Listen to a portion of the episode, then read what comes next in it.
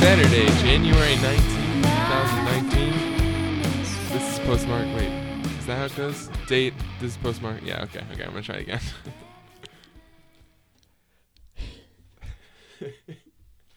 oh my god. Okay.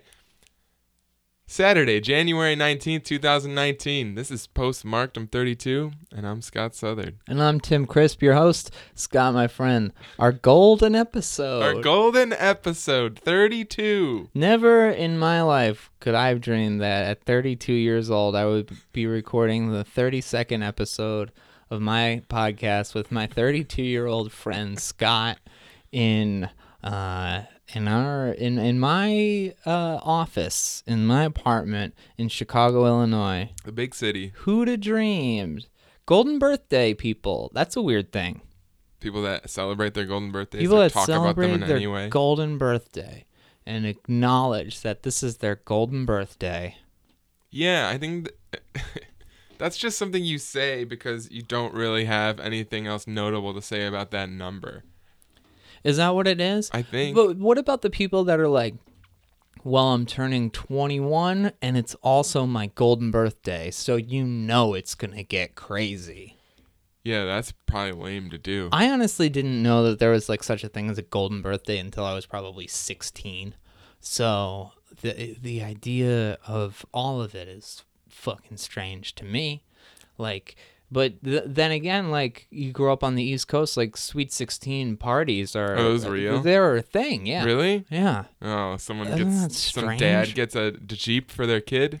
yeah, yeah. Yellow Jeep for for my daughter on her Sweet Sixteen. You ever you don't like your birthday, or you don't like? I don't care. I don't is it? dislike it. I'm fine with it. I just Uh-huh. don't like. I don't like a lot of, a lot of uh, kerfuffle. I don't like to be the center of, uh, of a of an evening's plan. What is that? What's the matter with you? I don't know. It's it's like there's a lot of pressure there. You remember there there was a time in my life when we had uh, to decide how we were going to go about fulfilling the obligations of one's half birthday. Wait, what? Remember? No. what- Yeah, we had we had to go to a couple Oh. half birthday parties. Oh yeah, I do remember weirdest that. thing ever. And It was not our half birthdays. It was someone else's half birthday. someone else's half birthday, that was adamant about a party. which also like the fact that it was a half birthday that was in August. Uh huh. like I can understand if you have some sort of like moment when you're maybe like 25 years old and you're like, "Oh, it's my half birthday." And that day happens maybe in in uh in February when you're like, "I celebrated half birthdays." In elementary school, because all the other kids got to bring in Dunkin' Donuts for the for the class, and I wanted to be able to do that too. yeah. Right? Yeah. But I was I wasn't at school on my birthday, so that's what I did. That's fair. Kind of fucked up. Still, Sure. still, I remember a couple people like not like rocking that half birthday, and I was like, I know I didn't like you already. Yeah, I mean, like, why does it matter? Once, once you, twenty-one is the last birthday. That's the last birthday you have. Maybe, maybe twenty is it twenty six? You can rent a car, and that's pretty cool. You get Yeah. to rent a car. I'm totally down. I mean, like, definitely cool with. Let's go out to dinner for your birthday. Let's do this thing. Maybe we throw a surprise party for one person once a year. Totally doesn't Yeah. matter what age they are. But Yeah. for you to insist that on your birthday that something happens, The last day that you can do that is when you turn 26. Like, you can't be like, yo, Sure. we got to go all out. We're, We're going to going go out out to here for dinner. Then we're going to go out here for We're drinks. And then we're going to go here for karaoke. karaoke late night because I'm turning 26 and I can rent a car now. So I go all out on that This is when I do it. Our friend Alan has a yearly karaoke party for his birthday, which is really cool. Yeah, but Alan's But he like one of rents those. out a place. Right, he's, one of those dudes that's he's just like, yeah, he's a he's a born being host. a host. Cause he's he's one of those guys too, where like I don't know, I don't know how everybody knows him. I don't. I know how I know him, which is just because everybody knows Yeah, him. Yeah, me too. You know those those people. Where it's just like everybody knows you. Everybody Yeah. knows you. And I think that's actually I, I like that move a lot because we're not like we're pals. I have his phone number, but I very rarely use. I very rarely text him or call him or anything. But if there's an excuse to go hang out with him, it's a really great way that he can like force all of the people that he knows into one room together, Yep. Yep. and everyone's excited about it. Oh, That's Right, a good he does one. A, he does a good job of just like bringing everybody together because it's like everybody here associates this person with goodness in some way, as opposed to you know everybody's like, well, you shouldn't rent a car because you aren't a very good driver, and this is going to be bad for you. Like, I don't know if I support this decision to celebrate this opportunity for you to like fuck up a Kia Sedona. you don't even have a driver's license, Right, exactly. And uh, yeah, so so anyway, we're here we're here on our golden birthday, our 32nd episode of, of this podcast hosted by two 32 year olds, 32. It's uh, you know, it's kind of a whatever number. What are you gonna do? I don't know what I'm going to do with 32. Did we wait? Did we do 32 already? I feel like we talked about Karl Malone versus Magic Johnson. Oh, is this 33? I don't know. I'm looking at her feed and it says it should be 32. Oh, okay. Oh no, cuz we talked about like get ready for 32. Oh, yeah, and I said Karl Malone. Yeah, said and I was like, that's a weird thing to to think about first. You think about Karl Malone The mailman. people, Yeah. just the the guy that was like, well, if Mac Johnson says he has HIV and he wants to play basketball, I don't know if I'm gonna try and guard him because I don't know what's gonna happen to me. It's like, wow. Okay, Carl. Wow, you are such a piece of shit. But yeah, th- 32, 32 episodes of this program. Um, I've been looking forward to talking to you today because you were like, "What's the who's the best character in Pulp Fiction?" And I was Dude. like, "Let's talk about the the most overrated movie Oh of all time." That's All right. really what I want to talk about. I feel like that is. There's not a frame of reference here for that conversation. Tim's taking sorry. his shirt off. It's really hot in here and I don't have an undershirt on. It's, my half birthday, all right? I'm going to take off. golden half birthday. uh no, okay. I feel like we've been on a good you asked me I asked you about your favorite. We were on a good we were on a good uh back and forth of like rut yeah, of like right. top 2, top your- 3. yeah, What's who's your favorite? sports announcer? Who you, who would you like to be? That was a good question. The big room. Who would you like to be in the big room? Which for the the context of this program, like, um, you know, Scott Scott and I are bonded by a few things. Wrestling is is one of them, but before wrestling, there was Air Force One starring Harrison Ford, and uh, there's a lot of great scenes in that movie that take place in the big room with the big table and maps and TVs, and you got the vice president there, you got some uh, page boys, you got the secretary of defense, you got all of these people that are there. It's really brightly lit and a lot of commotion, a lot of noise, a lot, of lot activity. commotion. Oh, you see all these people with ties on that are just running. And so my question posed to Scott was, who would you like to be in the big room? Well, and I think it's also worth mentioning here that it's not just Air. I think we bonded hard over Air Force One, but it's because it's a really well crafted film that uses the tropes of action movies in Absolutely. in this really like absurdly patriotic, affable fashion. Mhm. And the big room is there's a big room in every right? movie. Yeah, we got you got the big room in uh, in Houston. Oh You my God, Anything Apollo that 13, yeah. Space Armageddon's a very good uh, big room movie. Um, yeah, anytime there's like a large like crisis scenario, you have the big room, and the big room tends to be occupied by you know some people who maybe want to just shoot the plane out of the sky, and I don't care if the president's on there. He was a Navy SEAL, so he'll be able to survive something like that. And then you got the one that's like, you know my, one of my favorites of the uh, the big room is you know typically these are these are rooms filled with Americans, but there's always one English guy that's in there that's like. Actually, we wouldn't want to do that. Yeah, that's the contrarian. Yeah. The one that always has something else that's probably pretty thoughtful and smart. Oh yeah, because you know we got this big fucking meteor that's heading towards Earth, this this big asteroid, and then you got this guy with a bunch of pins and and, and a jacket on, and he's like, he's like, let's just go and drop a bunch of nukes on there, and then the then the one guy's like, I wouldn't want to do that, sir. Think about a firecracker. You light it with your palm open. What happens? You burn your hand. You enclose your fist around the firecracker. What happens? You just lost your hand.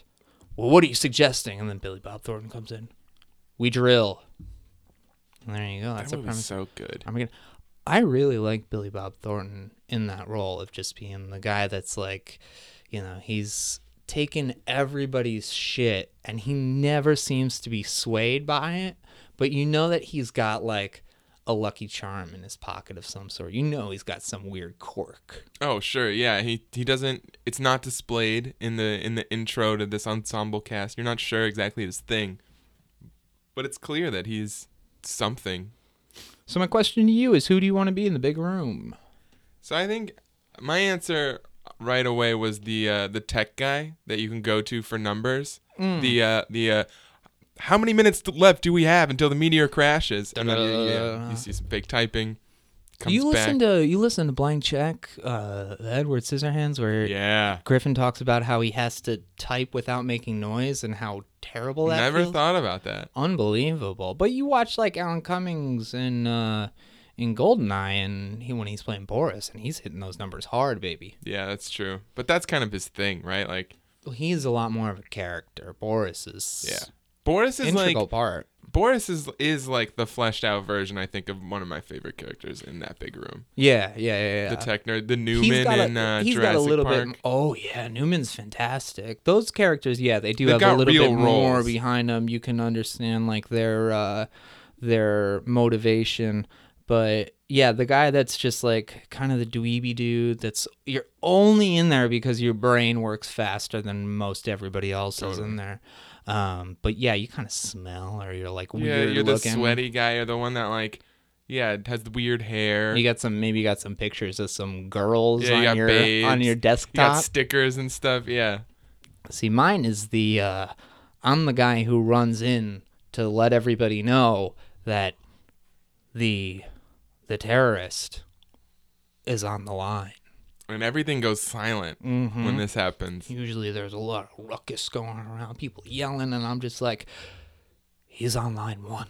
and everybody like turns Everybody and looks stops, up. yeah. You get that shot right after at these like scared faces of all of the important people in the room, Mm-hmm. and then someone has to make a big decision. Yeah. Glenn Close, Glenn Close, unbelievable vice president. she's so good. That was so that's such a dope reveal in that movie where you're like, you know, it's it's like I think that James Marshall, uh, Harrison Ford's president in Air Force One is is modded out of a Kennedy Reagan figure. sure, a Um, really likable celebrity. really likable, affable guy that you trust. He's maybe leaning a little bit more towards the the Reagan side of things, because he's tough. Yeah, he's a But family values kind of know guy. that you know that he's a progressive, and then when you see them refer to his vice president and out steps Glenn Close, it's like, oh, dude, you're the fucking He's such man. a cool president. Everybody's behind. Everybody likes this president. hmm except for his advisors, who are like, you just you just went against policy. You just lost us voters. Yeah, and he's like, well, I said it, so now it is policy. See, I mean, he always knows what the right thing to do is. I think is a very important part about James Marshall. But your question to me as I'm sitting in I was sitting in Chipotle last night when you when you asked that question, which I don't know. I, when was the last time you had Chipotle? I get it when uh, Jesse's gonna be out, and I like when she's like, "I'm going to a friend's house tonight" or whatever. I'll pick up Chipotle on the way home. Yeah, you know, it's not a bad move. No, dude, it's like seven bucks. And I'm I'm like kind of I'm I guess waiting for the day when it becomes like something that I'm not into, but I'm always into It's it. It's great. I never I never go out of my way to get it. Right, but if it's on the way, it's like I don't feel like shit when I eat it. Mm-hmm.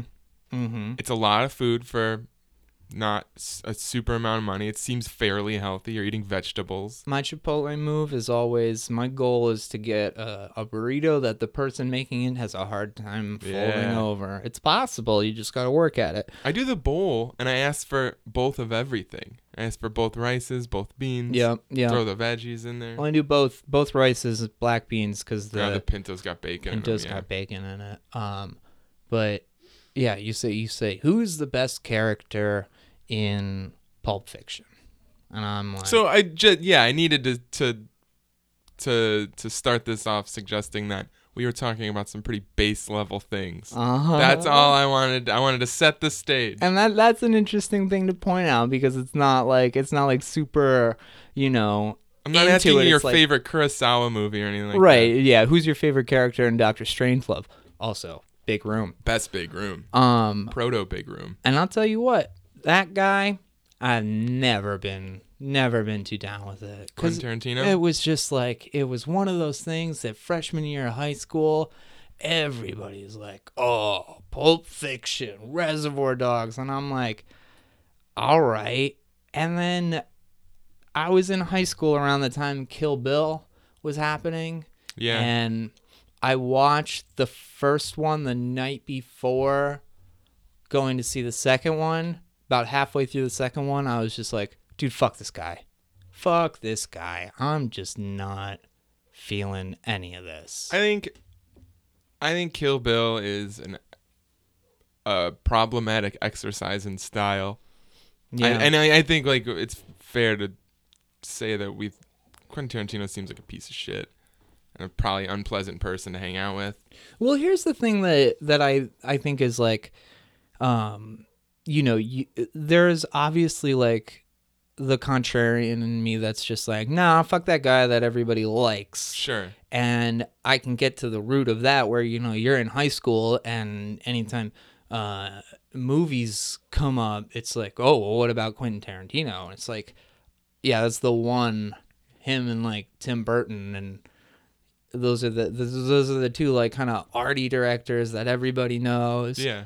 Um, but Kill Bill, I think it, it, it gets to the point where it's like he's so loud with everything that he does that I'm like, yeah, I'm, I'm not feeling it. And, um, ha- you know, I honestly didn't love Reservoir Dogs. I've always thought it was just like, all right, I get it. I felt like I got it really quick and never like, I was never gripped by it. Sure. Pulp Fiction's a good movie, That's all I'm saying. but it's a good movie. Um, it does I think what it, I think what what Pulp Fiction does is there's this category of those eye opener films that you're talking Mhm. about, like Tim Burton movies. You called it Fight Club of Jace, Yeah. which I think is like it's in the category of those eye opener movies for sure. Right, it's Donnie like- Darko. Fight Club comes when you're in seventh grade, and Pulp Fiction comes when you're in ninth grade. Yeah, right? totally. Um, but the- you know, Pulp Fiction, it's a good movie. Um, there are parts of it that I find wholly uninteresting. Um, I think that the first scene is real fantastic. Oh my god, yes. Um, and and that's like I think that's where the movie shines is those two person dialogue sequences right. where like you've got that diner and you have two sets of people in, in this diner. You've got like later in the movie you have that pork discussion that happens between uh, Samuel. Jackson hmm and John Travolta, but you've also got this bank robber couple that is fucking adorable. And the pacing on the dialogue is just great there. And then you also, the reason I brought it up is because I was reading a Ringer article about Bruce Willis, and they briefly touched on his uh, his role as Butch in the movie. And I think that Butch in the taxi, the boxer Butch in the taxi, talking about how he just killed a man, is one of the coolest sequences. Yeah, I think that um that I think Butch has never really done it for me. Um I do I do enjoy Samuel L. Jackson and John Travolta in that movie. I think The fucking hamburger stuff, it's played out, uh-huh. but it's great. And and Ving Rhames is uh is very good too. My favorite to answer your question, it's Harvey Keitel. Yeah. I'll sure. tell you why, and I know that you know the answer to this, but it's something for our, our, our, Oh, for our our listeners. chew on. Harvey Keitel comes in. He's the cleaner. He's the fix it up guy. He's, He's very Kenny good in Omega. that. Yeah, he's very good in that role.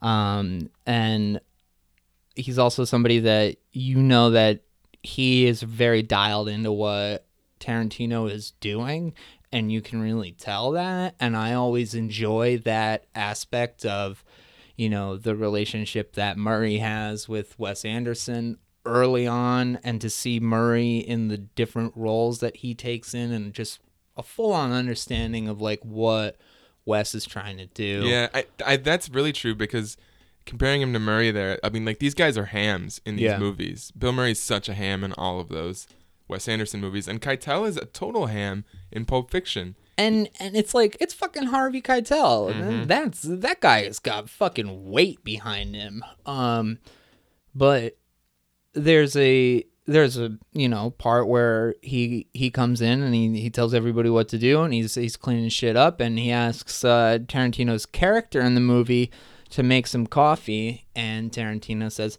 how do you take it? And he says lots of cream lots of sugar. Exact opposite of what he should say. I've always really really enjoyed the aspect of that conversation that somebody thought for a second like no he he should drink his coffee black but lots of cream lots of sugar. So good. it's so smart. I definitely when I was a kid first starting to drink coffee, lots of cream, lots of sugar wherever I went. I was just wolfing. uh-huh yeah and most people by the time they're adults grow out of it they appreciate the taste of an el salvador Mm. poured over on That was a a, great cup of coffee. on a Chemex. Um, but the Tarantino movie that I like is Jackie Brown because it's like Tarantino's a very good thief, right? And I say that not in a pejorative sense at all. Like we're all like Shakespeare's a really good thief. Sure. Um, but Tarantino chose a movie uh, that you know harkens back to a specific era of film and the types of characters that go into those movies and he made something that's just subtle the entire thing is just a subtle uh, um, kind of harkening back to this era of, of film that he really likes um, but when you get ahead to like Kill Bill and you see the guy fucking touching his Fu Manchu over and over again as he's training Uma Thurman, I'm just like, dude, fuck off. But it's the same with like Burton, where Sure. it's like, man, you're so good when you're subtle at something, and then Yeah, you when you're f- quiet and small, then it's you great. figure out how to cash it in, and it's just over the top, and it's like, oh man, that kind of fucks up like my entire it perception ruins of you. everything. Yeah. So I don't, don't know. know. I think he's a little loud. I think I don't like disagree. I I don't. He comes with plenty of caveats. Mhm. mhm. I'll still watch Pulp Fiction the next time I'm sick at home. You know what I'm gonna do next time I'm sick at home? You know what I'm gonna watch? Andrade versus Rey Mysterio from SmackDown on Tuesday. Damn it, that match. Okay, for the elephant in the room though, what, do do we really need to get rid of that name? You'll be over in three months. But that was such a cool fucking name. You know, it was a really cool name, Antonio Cesaro. That's true. He's still mad? That is a, Antonio Cesaro is a good name. Yeah, but Cesaro is what he is. That's he true. is Cesaro. But Andrade, like, I call him Almas when I'm talking about him. yeah, you know, and it's that's a nickname too. That's such a cool nickname. It means a hundred souls. Mhm. That's so badass. I mean, if you're gonna pick anything, like Andrade Cien is good. Cien Almas is also good. yes. It's uh, it's kind of a bummer. I, I'm hoping Rip Riff over here isn't picking up, but Oh, is uh, that yeah, the pup? he's he's getting crate trained right now. So Oh, he's not happy. yeah, he's not happy. Poor guy.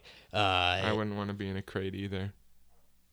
well, let's go. Let, before we get into that match, you know, the rumor mill over the past several months is that he's not happy. Right? He's not stoked. Yeah. But I think we can all see, you know, the potential here, right?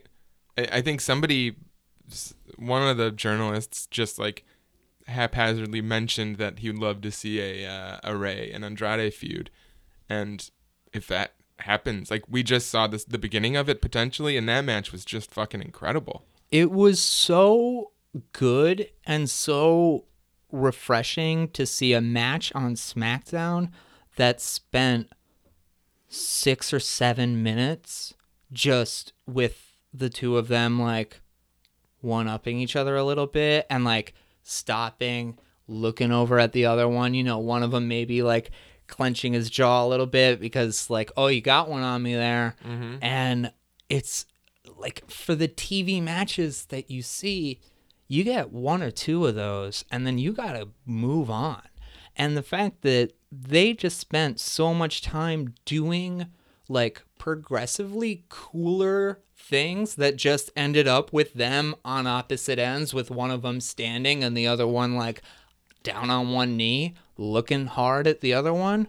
Fucking fantastic. That's great. and just building from there. Like man there were so many good spots in that match and also like so many that were alluded to you know Rey holding on you know he's got his legs wrapped around the turnbuckle and he's holding himself up like andre andrade is going to do the double knees and we didn't even get there yet Yeah. Right I- stopped it Th- there's plenty of territory to be explored there. But yeah, like you said, there were a lot of really great spots, but it was also such a cohesive match. It was, I, I don't know how long it was, probably like 10, 12, 15 minutes. oh, i think it was longer than that Was that it really? two commercial breaks That was Yeah. a- such a good match. Yeah, it was. And like seeing Rey also, you know, take those luchador moves um that usually you know, as far as in WWE and, you know, with like a head scissors that just flips the guy over, but he's turning all of these into high impact moves that look brutal. Yeah, that's very true. I, I yeah, I so Andrade is potentially one of those cusp guys, right? That we talked about about potentially leaving the company, going to AEW or something along those lines. He's one of those guys that's unhappy with this contract. Mm-hmm. And I think like something along these lines, whether it's with Rey or, or someone else, but having this like meaty feud with someone that can fucking wrestle, Yeah. th- that's gonna make him happy, and, and like, and that's gonna ma- get the crowd behind him again. He was so good in NXT, Yeah. and they just haven't done anything with him. They they haven't heard him, but they haven't done anything with him. Yeah, I mean, it, it, it felt like there were a couple times where they're like, "All right, we're uh, we're gonna get behind this guy. He does matches with AJ, Daniel Bryan. He's looking good every time. He's losing, but he's looking good." Um, and then they just seem to forget about him for a couple weeks, and it's like, "All right." What are you what are you doing here? So um, I think that the tag match from last week did a lot. It just kind of put put everybody, you know, opening opened up their eyes to the idea that like, oh, they should just have a match and that's it. They should just have a match. And doing it in fucking Birmingham too. Yeah, it's so cool. God damn, that crowd was so into it after like the seven minute mark. Just so fucking into it. Mm. Um, yeah. You want you want to see you want to see him happy, and I think like the U.S. belt is there for his taking, and it's the perfect thing for him to have right now Yeah, just because he's got he's got Zelina Vega there. I'm glad that she's still Zelina Vega and not just Zelina. Oh, that'd be so dumb. Ugh, it just is dumb. It's senseless, is what it is. It's not like this is. It, it. There's no purpose to doing this. It just is is making things. It's stripping something mild for no reason. That just makes me crazy. Yeah. But yeah, I got mad when we weren't allowed to play dodgeball in gym class anymore and then a month later what was I what was I mad at gym every day? I mean, you're still talking about it. you're always bringing up It's true. that time when dodgeball got ended. Remember on- on my golden birthday when I was like, we're going to we're gonna go play dodgeball." We're playing dodgeball, guys. yeah, I bought a bunch of dodgeballs. I couldn't rent out a space, so we're just gonna play in the apartment. Uh, I don't know. Where are we? well, we also saw another guy who we were worried about what they're doing with him. His name is Finn.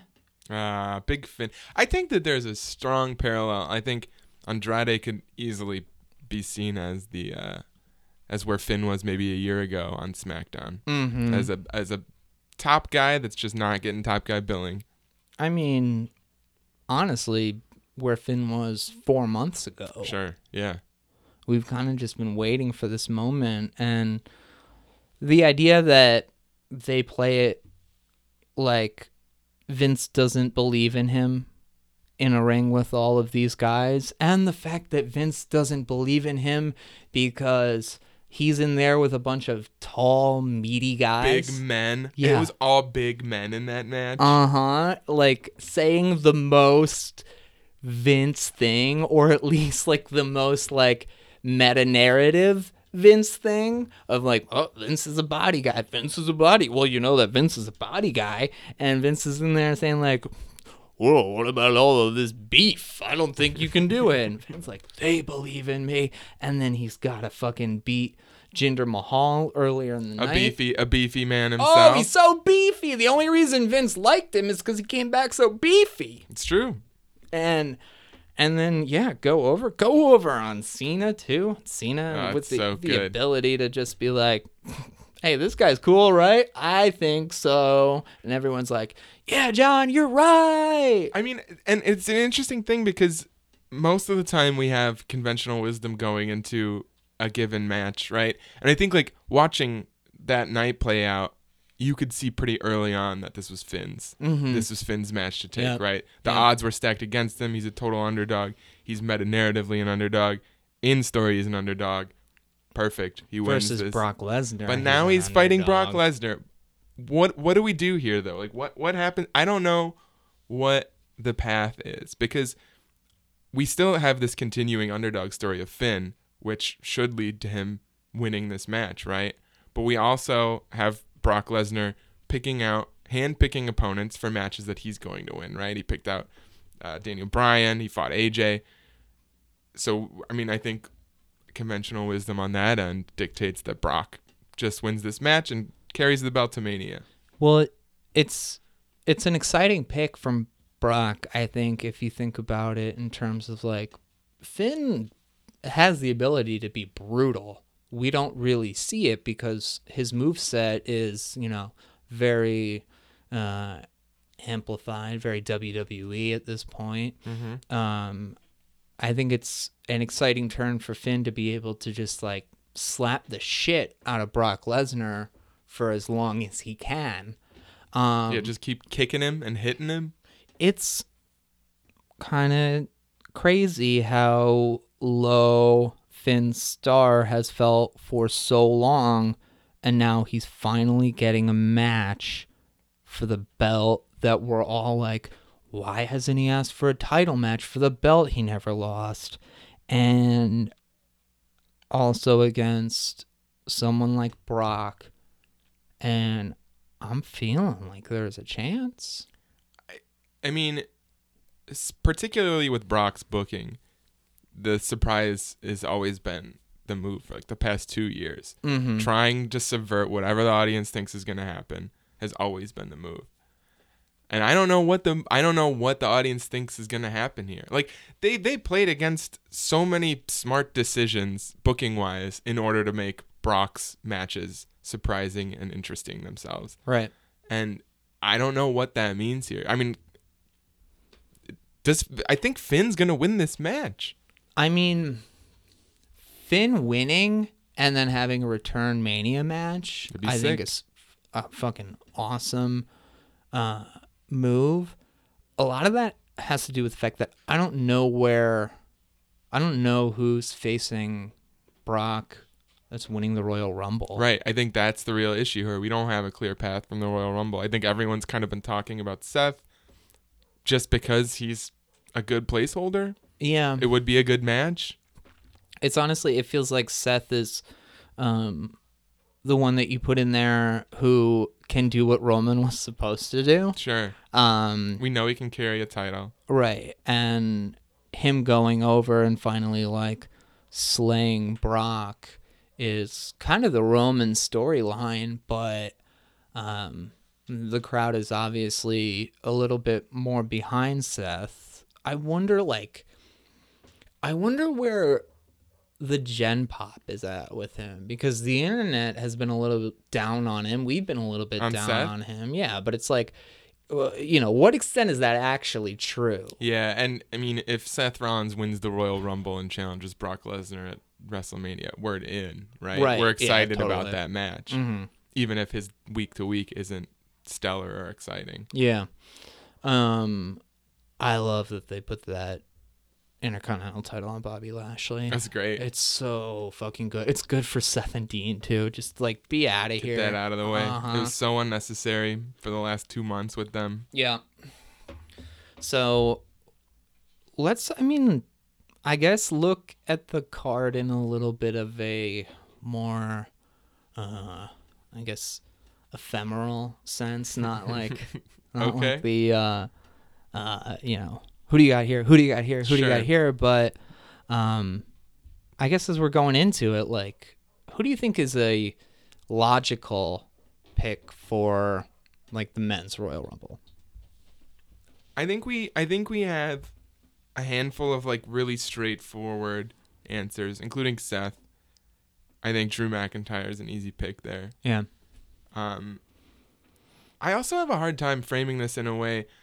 I always forget that this could be for the SmackDown belt as well, right? Like, that's Yeah. not something I'm really thinking of when I'm thinking of. I'm thinking of like big marquee booking, the winner of the Royal Rumble challenges in the main event of WrestleMania, and I don't necessarily know like if that happens. Yeah. Yeah, it's Raw, right? And you kind of have to think that if the uh the women's rumble is a little bit easier to map out because it seems like if it's not Becky then it's Charlotte. Right. If, if that's what we're going to with WrestleMania, um I mean logically we're looking at a are we looking at a Raw winner? But I guess Shin won last year and so did Asuka. Yeah. Um, I mean that my one dark horse here is I I feel like Mustafa Ali challenging Daniel Bryan at WrestleMania Oh. would be bonkers. yeah. It feels like the, you know, they they kind of talk on Prichard show whenever they talk about Royal Rumbles of the idea of just like a complete surprise winner. Like, you know, what if Bart Gunn won the Royal Sure. Rumble? Um, I don't know if I don't know if it's just like a hopefulness to it, but with someone like Daniel Bryan holding the belt on the SmackDown side, and Daniel Bryan seemingly having an ability to create a feud with anybody because of who he is, the idea that you get someone like Mustafa Ali or Kofi Kingston, Sure. I, I just want I want that.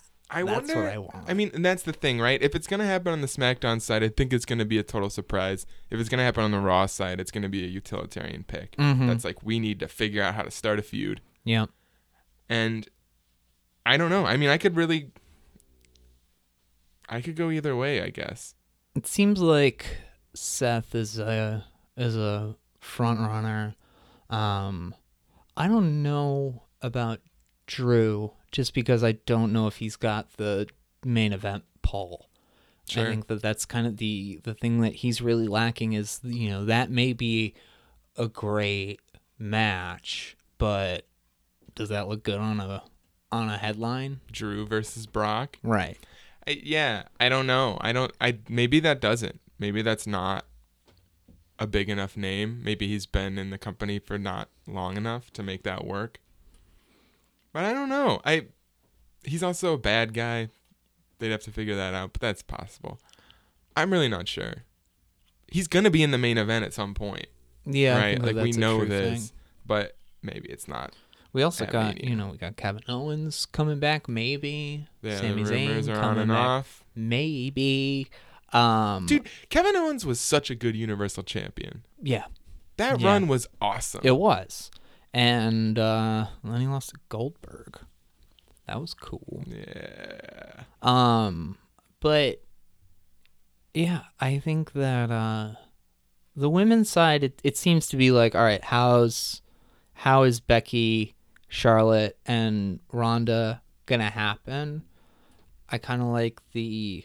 I don't know if this was more uh, a matter of just making some sort of heat take place between Ronda and Sasha, but Ronda saying like beating Sasha Banks is gonna look good for you know my resume, and Sasha, you know, having just won a tag team match with Ronda, just being like, "Yo, hold Your up, resume? like what?" Mm-hmm. Um, I don't know if that's just like something for them to chew on so that they have something going into this match, or if it's the idea that there's going to be like a subtle turn of Ronda, which I mean, she's fucking pushed Charlotte and Becky off of a ladder.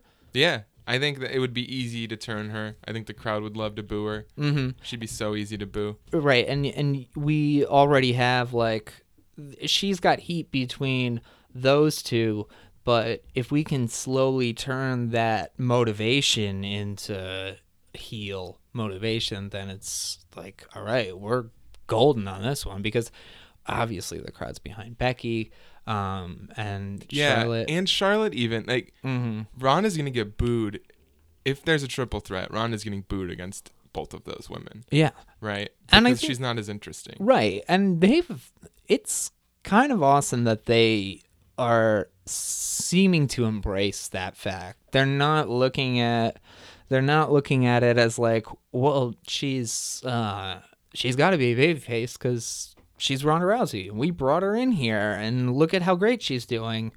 Um it's they're allowing her character to become more interesting and a little bit more dictated by like how the fans are feeling about her and the landscape of things. Sure, yeah, yeah. She's definitely adapting to how uh, the entirety, the whole, the whole environment feels. But I also, so thinking about that, right? Like we know some combination of that is happening in Mania. Does that need to involve the Royal Rumble at all? Becky Lynch could say like, "I want to fight Ronda Rousey." I mean, so could Charlotte. That's certainly true. And um you know, there's enough between I mean, Becky could say just like as easily like this all started when Charlotte inserted herself into my title shot. So, that's what I'm doing here. Sure. Like try and stop me. And the crowd would love it. And yeah, I mean that's that's a really good point too because if she's not if Asuka's going to still hold the belt, like we don't want to leave her hanging. That's very true. With, n no one in the division. Yeah, with her belt in her hands. I wonder also though. I I think there's an opportunity for Becky to do to just fucking run through this division. She I I think there's an opportunity for the, the old double win, the win the championship belt and insert yourself into the Royal Rumble. I think there's like Oh, there's man. plenty of opportunity for something where Becky is at this point where conventional She's storytelling just doesn't doing whatever the fuck she wants. Mhm. And yeah, I mean that's a really good point too. I mean, I don't know if you remember a couple years ago when Naito was entering himself in uh he was in the G1 and he was like I Mhm. can't wait to win the G1 and then I I can't even challenge my I'm going to be the champ. Right.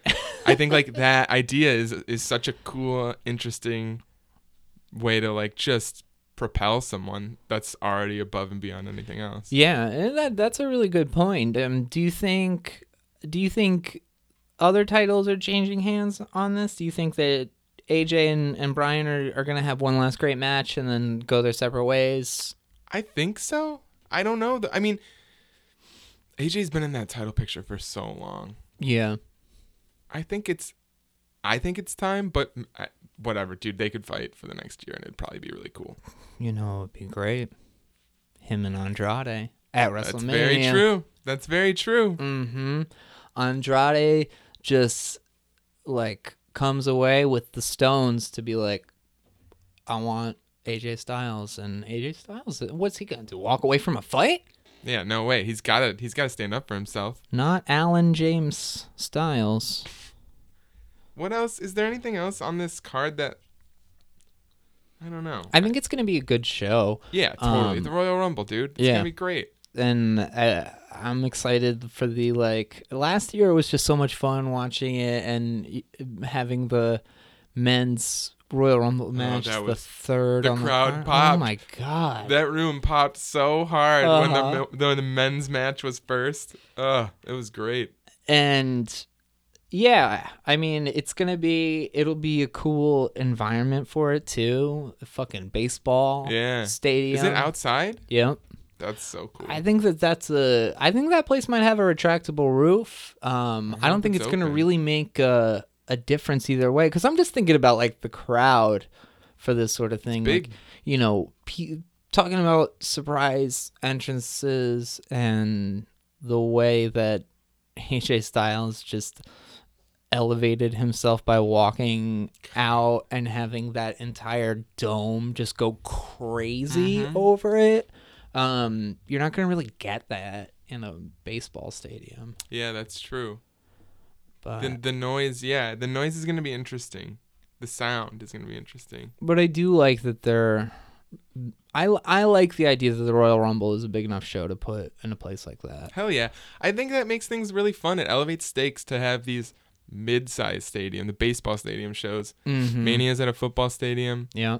Weekly's at small basketball arenas. Right. It's and great. SummerSlam is going to be at the Indy 500 track this summer. Is that true? No. I'd be really into that. Um, not much coming from the AEW world as as far as I know. don't we think had the, so. the big announcement, and um, still no word on the TV deal, but it's still uh, it's still exciting. A lot to look forward to there. I mean, I think uh what's interesting there is like, I don't know how much more big news we're gonna get until we start seeing that card get put together. I mean, dude, it got me watching Being the Elite again. I guess is one of the things that happened there. Yeah. And once we start getting that card put together, I think we're gonna start chatting a little bit more about all the weird, interesting rumors. I'm getting excited too for this takeover Phoenix. Sean Dude, Ben I Black. Yeah. Haven't even thought about this show until Yeah. last week. I like caught up a little bit on NXT. Dude, It's gonna be such a good show. I love Bianca Belair. She's great. hmm I don't know how that's gonna go with uh, Shayna. Dude, it's like it's gonna be interesting to see how Bianca Belair versus Shayna Baszler goes, and then Sasha Banks versus Ronda Rousey goes. Sure. Because it's like it's like yeah, those two can be competitive, but they are so tiny and they're facing such big people. These big people with huge wrestle muscles. Uh, um, and Ricochet Gargano is also gonna be Oh, like, oh, Bad boy. Gargano. Oh, he's so good. I didn't think he was capable of being as good as he is as a bad guy. He's so lovable. Look at that face. He's so lovable. that face is somebody you'd like to get a cup of coffee with. Hey, you know who I like getting a cup of coffee with? You, Scott. Ah, thanks. God damn. It's uh it's amazing that you came over here, shoveled out your your car, shoveled out the Oldsmobile. I didn't shovel out my car. No. It's a Buick. Oh, But thanks. whatever. I took an Uber to your house. Oh, you did? Yeah. What the fuck happened then with your you were shoveling out your house? I was just shoveling like stuff to get it. Like Jesse's coming back from work. I'm trying to make it nice when she gets home. Oh, you also yeah. legally you have to shovel your sidewalk.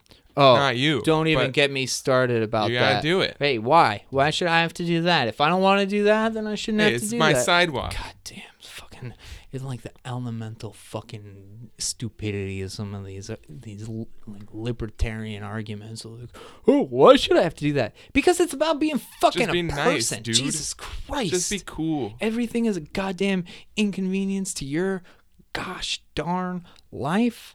What? What? I don't Just be cool. That's yeah, all. Just be cool. And all you out there, we already know that you're cool, but uh, be cooler if you can. It's not that hard. I'm I, I get cooler and cooler every day. Oh, it's true. 32 years, 32 episodes. I'm the coolest I ever been. I don't need to have no party about that. I can just rent a car and buy myself some beers.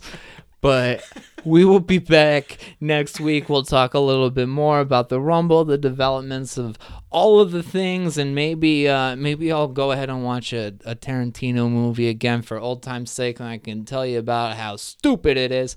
But either way, we're only here because we like hanging out with each other. So we're gonna do it again next week. We hope you enjoy it, and we hope you join us then. Thanks,